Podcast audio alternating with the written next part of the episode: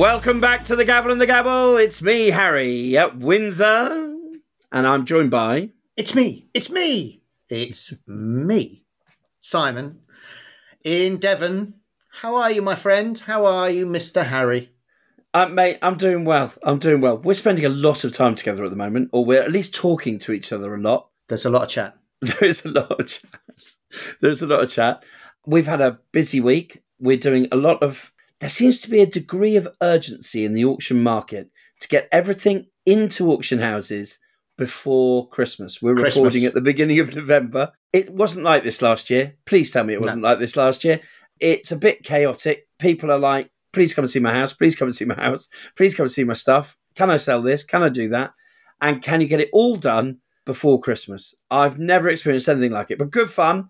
I need it sold. I need to be paid. I need it before Christmas. It's all good fun, but slightly. No, it's good. It's good. We're very happy that local people want to use their local auction houses.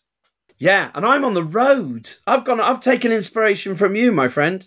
I'm going on the road. I haven't done this in ages. Oh, on valuations. Yeah, we have hired a series of halls, church halls, and I'm on the road every week until the end of February. Every week. Every week until the end of February. So I'm going on the road. Um, so half a day or a day, half a day, every week, I'll be in various towns and villages around Windsor. I've taken inspiration from you. You are my guru. You're like a little travelling legend from door to door, rolling up, literally, and valuing people's items for sale. Can I tell you a quick funny story about that? You've just reminded me, actually. Um, my lovely wife, Susie, uh, booked me and Mark a valuation day for, I think it's next week, doesn't matter because podcasts, it's all timeless and in the ether. I think you'll find this might be the difference between a Devon village hall and perhaps your venues where you're going. And uh, we spoke to a lovely lady down in sort of Sidmouth Way, but a little village outside. I won't be too specific because that would be mean. Village hall. It's £10 an hour, Harry. They're hoping to have internet. Did we need the heating on? Not necessarily. We'll bring a jumper. It's not a problem. And uh, uh, having filled in the, the little form that they sent through and all the rest of it, it's all very jolly. Uh, we're all booked in. She phoned up in a panic today to say, could you tell the boys, that's me and Mark apparently, the boys, whatever they do, sounded very, very critical, this, absolutely critical. Whatever they do, could you make sure they bring a pound coin for the parking? Right. okay. Well, that's nice. So, what? Everybody who comes to everybody who comes to you who stays for too long has to pay a pound. Uh, if you come to this particular village hall, there's an honesty box and uh, you can park for as long as you like. But you've got to put a pound in. Oh, cool. I think that's brilliant, and that funds the hall. Don't think you're swiping any cards here or ringoing, my friend. You need to bring a pound coin. I felt like I was going to the swimming baths and somewhere to put my clothes. The where? The swimming baths. Love. Swimming baths. Oh, swimming. What? Your swimming pool, local swimming pool. Yeah. Swimming baths. Put your little pound in the locker, don't you? Mate, it's a long time since I've been to a swimming pool. Are you allowed in a swimming pool? Um, what from a weight perspective? What No, no, water dis- no. Is that where you were going? Water displacement. no, 'cause I that- get in, half the pool gets out. No, That's that would be rude. I was more thinking Oh, along really? the lines. No, I was more thinking on the lines that you're not supposed to go in a pool an hour after you've eaten. Oh, I see. Yeah, That would never happen. There'd never be an hour, would there? it's a very similar joke, dear listener, but uh, he's tried to dress that up as not quite as insulting. I think we've got two jokes for the price of one there. I'm very happy about that. Oh, dear. Anyway. Well, they're still talking about your jokes in uh, a pod a couple of episodes ago. Um, right, um, we're back on the interview trail, and today we are talking to, and it's a very different. It's an interesting uh, area. This it's the it's the rise of freelance services in the, within the auction industry. So the number of auction platforms and those sorts of things have created a demand for people who can support auction houses.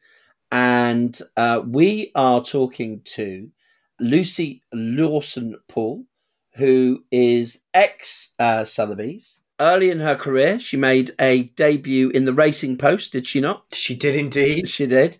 Uh, modelling the silks uh, that were being auctioned by Graham Budd at uh, one of the auctions, uh, their sporting memorabilia auctions. So we're going to be talking to uh, Lucy about the things she does to support auction houses.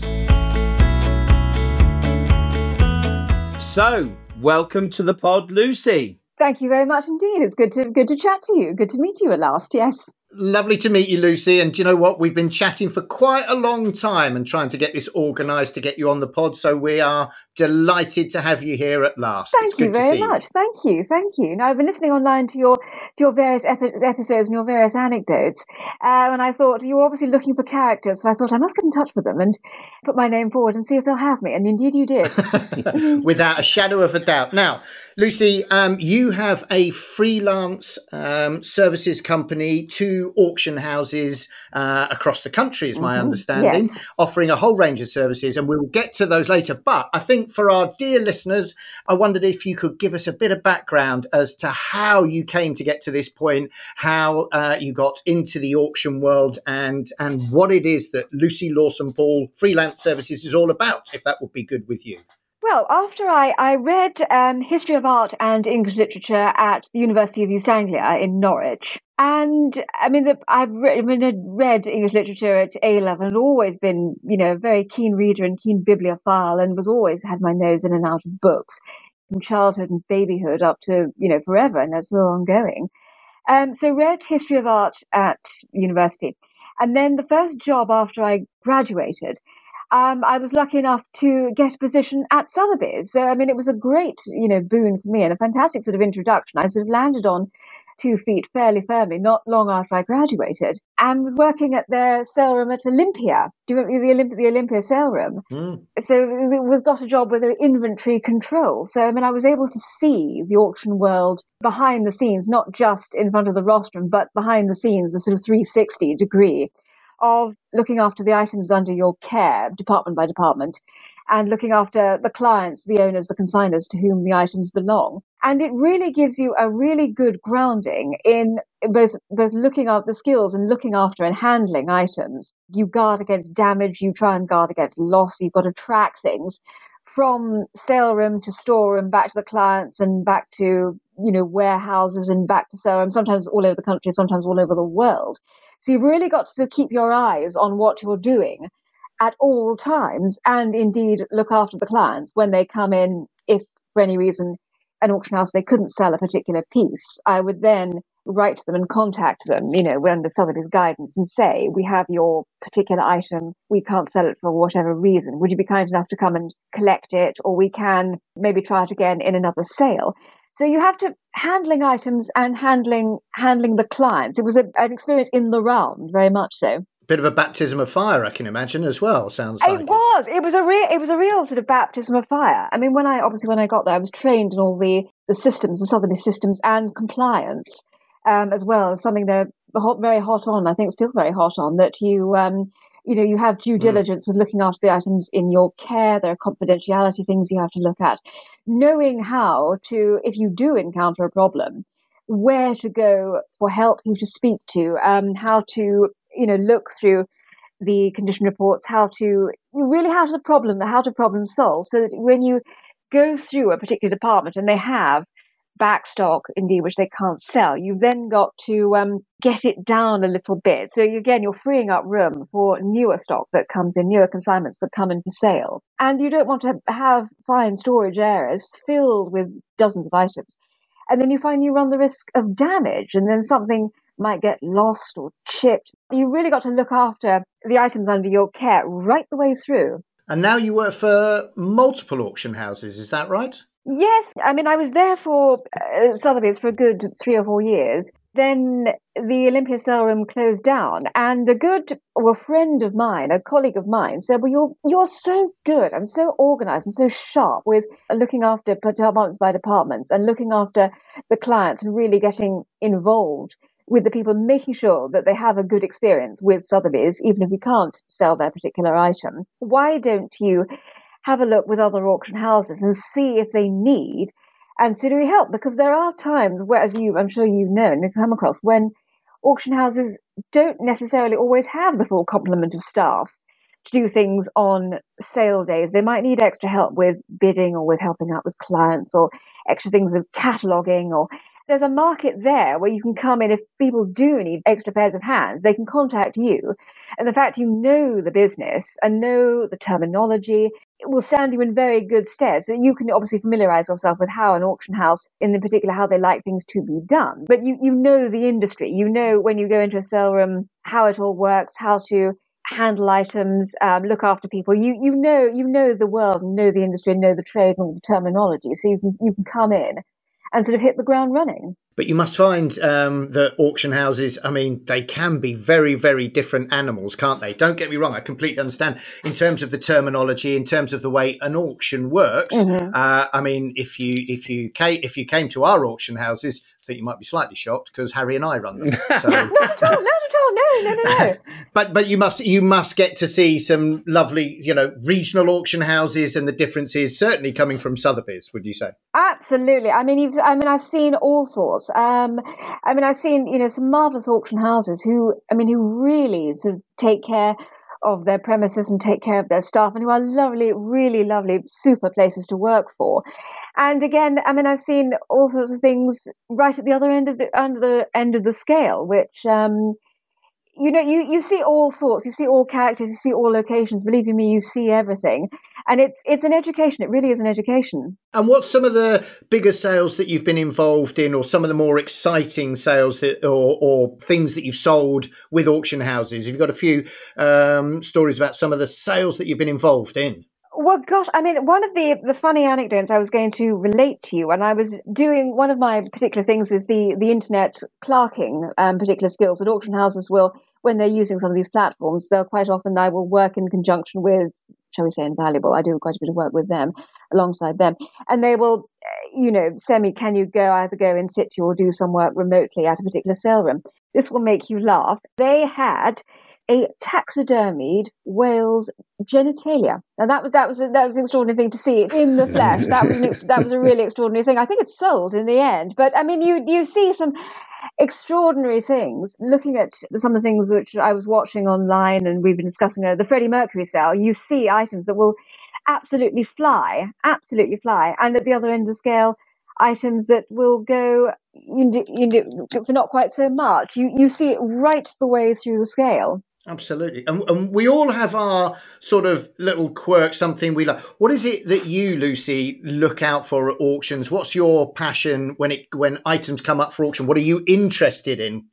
My particular now it's it's quite a niche area um, but my particular love is is animation art. So it's the it's the drawings and the animation cels from productions. I was actually lucky enough to buy a piece by richard williams a wonderful animated cel from an advertisement for listerine with a dragon. Do you remember that? It was on it's on youtube. Yes. it's on this beautiful yes. piece. I suddenly, I suddenly spotted it, and I thought I've got to have that, and made a bid and got it. So I mean, I've got a, a few pieces I've managed to find over the years, but it's a, it's a, it's quite a niche area in this country, and I'd love to see more, more examples and sales. I'm always keeping my eyes open for for drawings and rare pieces that that will that will pop up. So that's you know, it's a marvelous thing to look out for.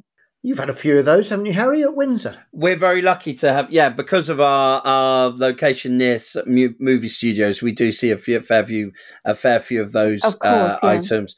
But yeah, it's nice to have a passion when you're on the rostrum or what you're doing, as you say, uh, helping out with the platforms and all the rest of it.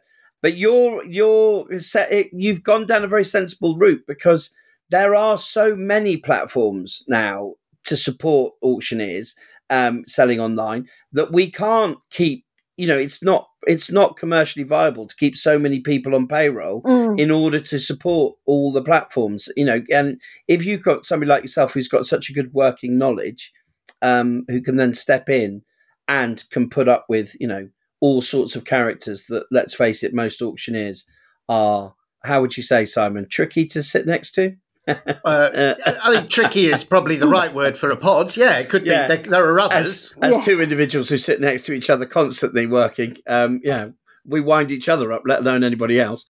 Tell me, you you do the clerking. Do you do valuations and those sort of things? You step in and help on. I'm looking. I mean, I'm I'm always I'm always you know sort of working on my I mean my skills. If opportunity, if people want me to come in and help, you know, do valuations or I mean certainly cataloging is one thing I one particular area I do love because it does allow me to do a bit of do a bit of research and reading and writing up about the pieces that I that I come across. But I mean, I'm I'm you know open to suggestions from everyone and about everything, uh, which I think is the you know is the way to go with this. I'm currently doing a lot of work for a local antiquarian book dealer here in Sussex.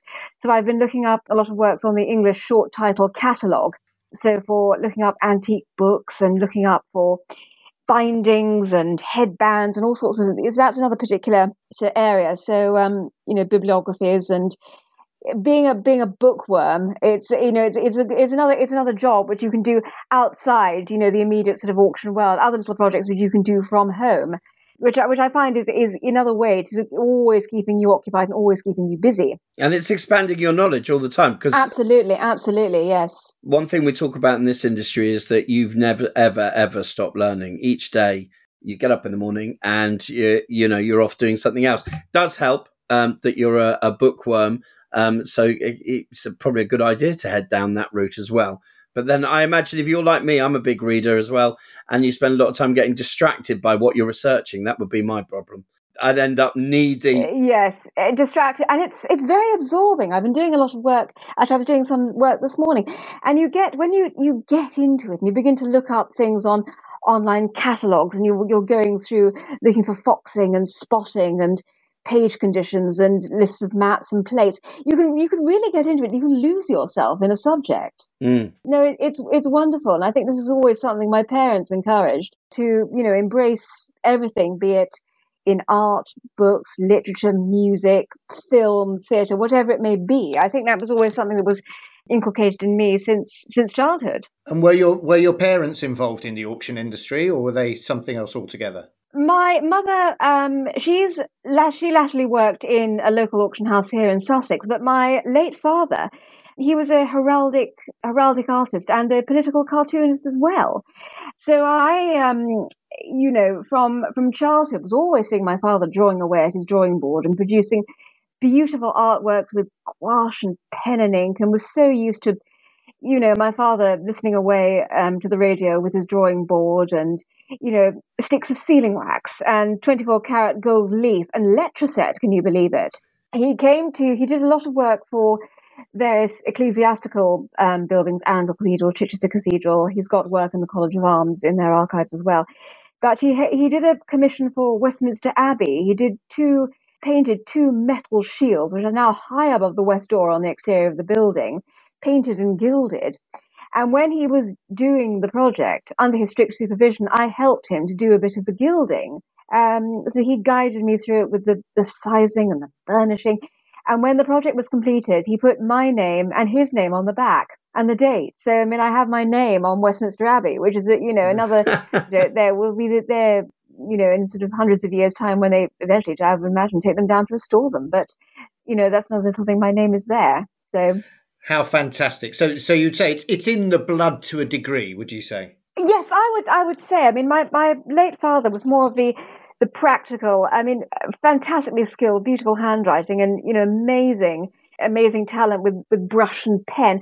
I'm more into the, the reading and the writing and the res- and the researching around subjects rather than the, the sort of practical application of art. But I mean, once you're you're steeped in it, you know from the word go you never you never lose it. It's all it's always there. So i think in terms of a career path that's always where i was going to be heading. Um, and i think certainly with my interest in animation which again grew out of my father introducing me to so much of his love with cartoons and political cartoonists you know i've created my own path within within the sort of the art and of the arts field as a career. Yeah, that's fantastic. Yeah, we're always guided a bit by the influence of our parents, aren't we? So, uh, but I'm loving the mm, political yes. cartoonist. So he's obviously quite a witty individual as well. Very, very witty. Did um, some illustrations for the Peterborough column in the Telegraph many years ago. I have scrapbooks with some of his work with little pithy pocket cartoons of issues from the day, and I still, you know, love looking at his work and you know, wrote, he wrote a fantastically funny book of um, Scottish short stories as well. So wrote books as well as illustrated them,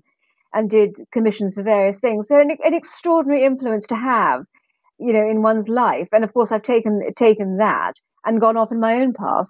Mm, I'm I'm loving it and created a very successful freelance uh, company, Lucy. So, and what we would like to ask you to comment on is um, Harry and I have put this podcast together to talk about the industry as a whole. But one of the things we're very passionate about is encouraging more women to be involved in the industry, more women to be involved in auctioneering, because quite frankly, there aren't enough. Quite simply, there aren't enough. There aren't enough female auctioneers who outstrip us, the ones that are there, time and time again. But you are doing exactly what we are advocating. So, Lucy, tell us a little bit about mm-hmm. how it is to be um, a woman in the industry, but also to any listeners out there, any ladies out there that might be interested in getting to, into the industry and how they might go about it and what's in it for them. I think you've really got to be incredibly confident and willing just to take on any challenge that comes your way.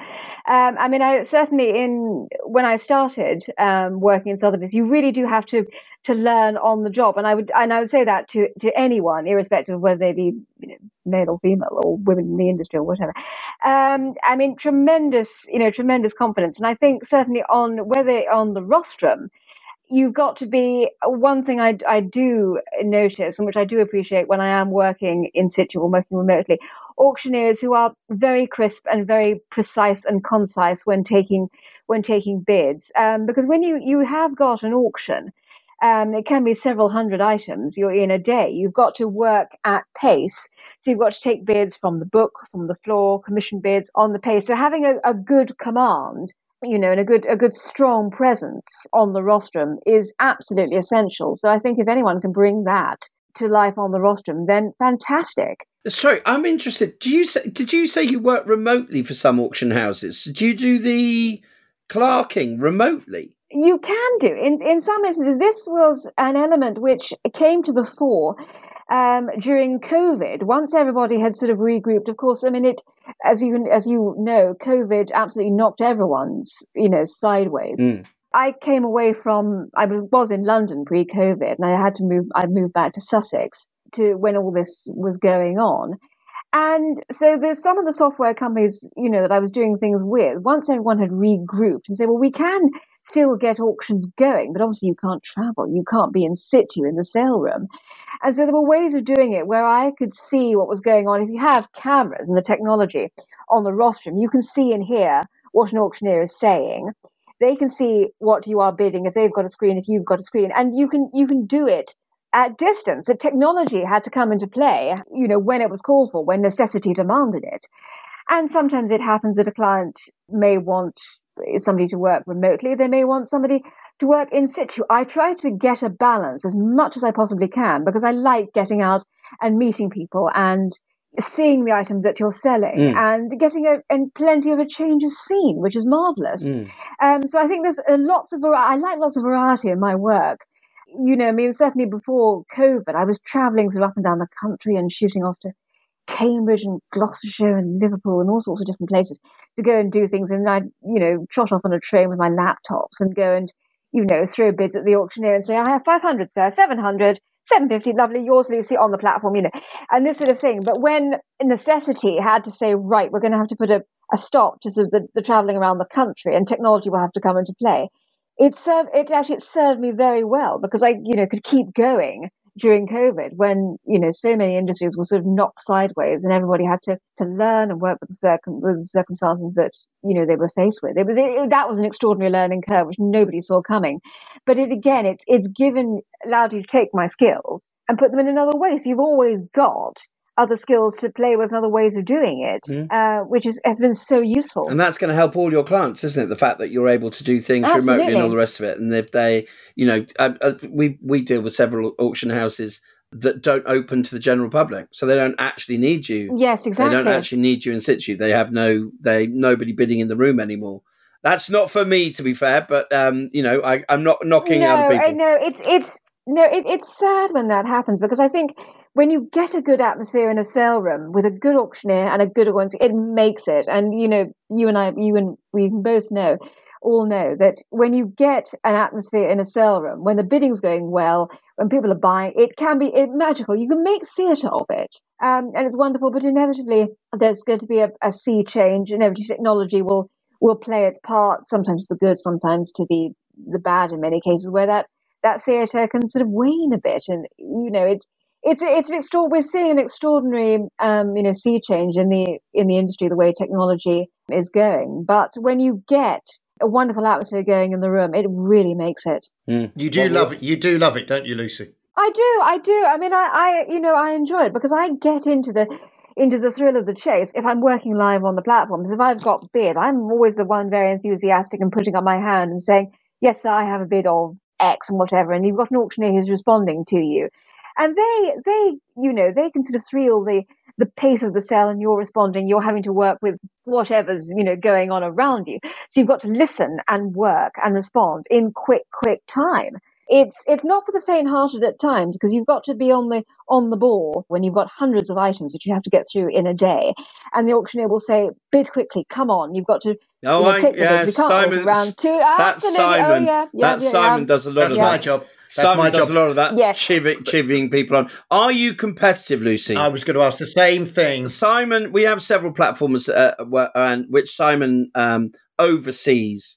So I'll be doing yes. a lot of the shouting. Simon oversees some all that, and they're very competitive with one another as to whose platform. Are, are, you the yeah. same? I think so. Yes. When I and I sort of get when I sort of get bids, I like having the satisfaction that I've been the one on what particular platform software. I've been the one to win the bid on behalf of a client on the software, and I get I get I I take it quite personally. I get great satisfaction from you know saying to myself, yes, it's on the platform that I'm working on. I'm the one that's got the bid, and I'm the one you know sort of cheerleading a particular item. Um, but you have to, but you do have to you know concede ground to the other platforms what's going on in the room and you've got to, as I said, you know, listen. And sometimes, just when you think you haven't got it, you manage to sneak in a bid, or the very last split second before the auctioneer puts the hammer down, and then you then you win it. And then sometimes it comes in a split second later, and you don't get it. So um, it's just, I mean, the technology can sometimes, you know, throw you a bouquet. Sometimes it can throw a brickbat. when sometimes they can just buy a split second, you just come in and you just don't get it. So Lucy, that that is wonderful though, because uh, you know we we have um, uh, our staff at both auction houses, and at both auction houses, it, it's exactly the same. It's exactly as you describe. It's slightly gladiatorial. It's competitive. Um, when we've got Sarah on one phone and Emma on another phone and Will on another phone, and they desperately yes. want to win. They desperately want to win, and you can see they're crestfallen. Now, what I find interesting is you're a freelance you're a you're a gun for hire but you still have that same passion for the bid for the winning bid for your client that you're representing and for your auction house exactly. um, on the day which is which is wonderful no absolutely because when i when a client commissions me to work with the software or do research or um, catalog or whatever and be i really i I do take as a personal pride in what it is that I'm doing. And when I go to a sale room, you know, in situ, if I'm traveling to London or traveling further afield, you know, I, I dress for the dress for the occasion. If you look good, you feel good, you work well. Um, so I do I do take a great deal of pride in you know in my my own personal standards and the standards that I'm setting for my clients and the people that I'm I'm working with because you want to to go there and feel at the end of the day you've done a good job and to have a, that sense of satisfaction at the end of the day where you you've really put the effort into it to you know to work on behalf of the auction room or the platforms or the clients who may be there in person or maybe somewhere over on the other side of the world. You've done your best for them and you can go home at the end of the day and think well i have you know I've, the girl's done good. She's done well. Um, because it would it would sit very ill with me if i if i came back and felt I had not done, you know, a good job. Very con- I'm very conscientious about what it is that I do. Um, because you have to have pride in, you know, pride in your work. And if you have pride in your work, your reputation will, will stand on that. And indeed, that will come across to the clients. And when they're look, when clients, people are looking for people to, you know, for freelancers, you want to be the one they call. Um, so if you, you know, you, you do have, you have to really stand up for yourself if you're a freelancer and you've got to be the best that you, that you can be because you're not working for a company, it's you. So you have to, you know, cheerlead yourself. You have to wave your own banner. You are you are the company, Lucy. Now, Lucy. Yes, absolutely. Lucy, we're coming to the end. Uh, I'm afraid um, of our little chit chat. Um, but tell us. So I know that you're very active on LinkedIn. Indeed. And you've got a website. Indeed. Is that how is that how the best way of people getting uh, auction houses and potential clients getting hold of you? It is, yes. I mean, they can, they're welcome to follow me on LinkedIn. I also have an Instagram page, which I use as a kind of visual scrapbook for the things that interest me, the things I come across, be they in at auction houses, in life generally, things I come across as I'm in my local surroundings, be they in Sussex or London. Um, so I use that as a kind of as a kind of visual scrapbook. So I'm always interacting with other auction houses and seeing what they are selling. So I'm always keeping my eye on what all sorts of other, what other people are doing and what other people are looking at. But I love, I do love, you know, getting out and meeting, meeting clients. So as I said, you know, plenty of variety in my work. So traveling sort of all over the country and doing things um, and meeting people and seeing the items, which is marvelous, which I really enjoy. So I'm always looking to to build upon that, not just in the fine art area, but in other areas where people auction items for sale. So, I mean, it's, not, it's it, the auction house industry is, is so wide mm. and so many areas. You have to be open to suggestions and open to ideas when you're a freelancer. That's what I that's what I found. People will come to you and say, "Oh, can you um, you know come and do a bit of work? Maybe maybe kitchen equipment or you know items other items of furniture from hotels or so open to suggestions. I think that I, I find that absolutely, you know, crucial to my work because it, it's again, it's variety. Excellent. Uh, there's no doubt, Harry. I think I can talk for both of us when I say that that uh, with that level of enthusiasm and passion for auctioneering, you'd be an absolute asset to any auction house who needed your services. So thank you so much, thank Lucy, you. for coming on and telling us all about. Them. And we will get all of your details and make sure they're in the link. Is that right, Harry? Yeah, check the program notes. All of Lucy's contact details will be in there and uh, get in contact with her if you need auction support. Lots of auctioneers listening to uh, the pod, so we will make sure the word goes out that Lucy is a gun for hire and a good gun at that. Thank you, Lucy. Thank you very much. Thank, Thank you, Lucy. both of you. Thank you very much indeed. That's marvellous. Thank you very Been much. Lovely to speak to you. Thank you so much, Lucy. And to you both. That's an absolute pleasure. Absolute pleasure. Thank you very much indeed. Thank you. Well, Simon, there you go. Uh, an in depth look uh, at what inspired uh, Lucy to start supporting and working uh, outside of mainstream auctions, um, but within it for herself and freelance. Fascinating stuff, really. Absolutely, and and you know she made such a, a valid point that with the level of technology um, and the amount of platforms, for example, that are coming into an auction house and the variety within auction houses, there are times in the month when an auction house needs to be able to flex its number of staff, particularly on viewing days or particularly on some catalogues or actually on auction day itself. And to have a resource as enthusiastic and passionate as someone like Lucy that you can bring in just for set times throughout the month when you need that additional staffing, when you need that flexibility, and to know that you've got somebody who is absolutely on your side and has that wealth of knowledge is absolutely superb. So, really, really hats off to her. Uh, a great service she provides, and really interesting to hear about from an auction perspective. It was really good, wasn't it? It was really good. Um, all of Lucy's uh, contact details are in the uh, program notes or episode notes or whatever you want to call it. And all it leaves us to say in this episode is for Simon to remind our listeners to always take regular showers. what is it really, Simon? He says in a patronizing tone. like, subscribe, be nice to your fellow person, tell a friend. How about write a review? Write a review, write a tell review. a friend. You could write a review. You could write a review if you wanted to. Don't force people. Please do. Uh, please do make the effort to uh, write a review. Five stars, of course. Um, and thank you very well, much for listening. To, they don't have to give five stars, do they? You can't tell them. No, I to asked leave five nicely. stars. I asked nicely. No, you said you've got. They don't have to leave five stars. We'd like I mean, them to be leave five stars. It would be lovely. But you know, we can, it's kind I of up think to Simon them, and I. I think Simon and I have possibly spent too much time together today. If you'd like to write a review, dear listener, please write a review and you feel free to leave as many stars as you wish. but definitely five. A five would be nice. Right, mate. See you soon. Love you. See you soon. Love you too.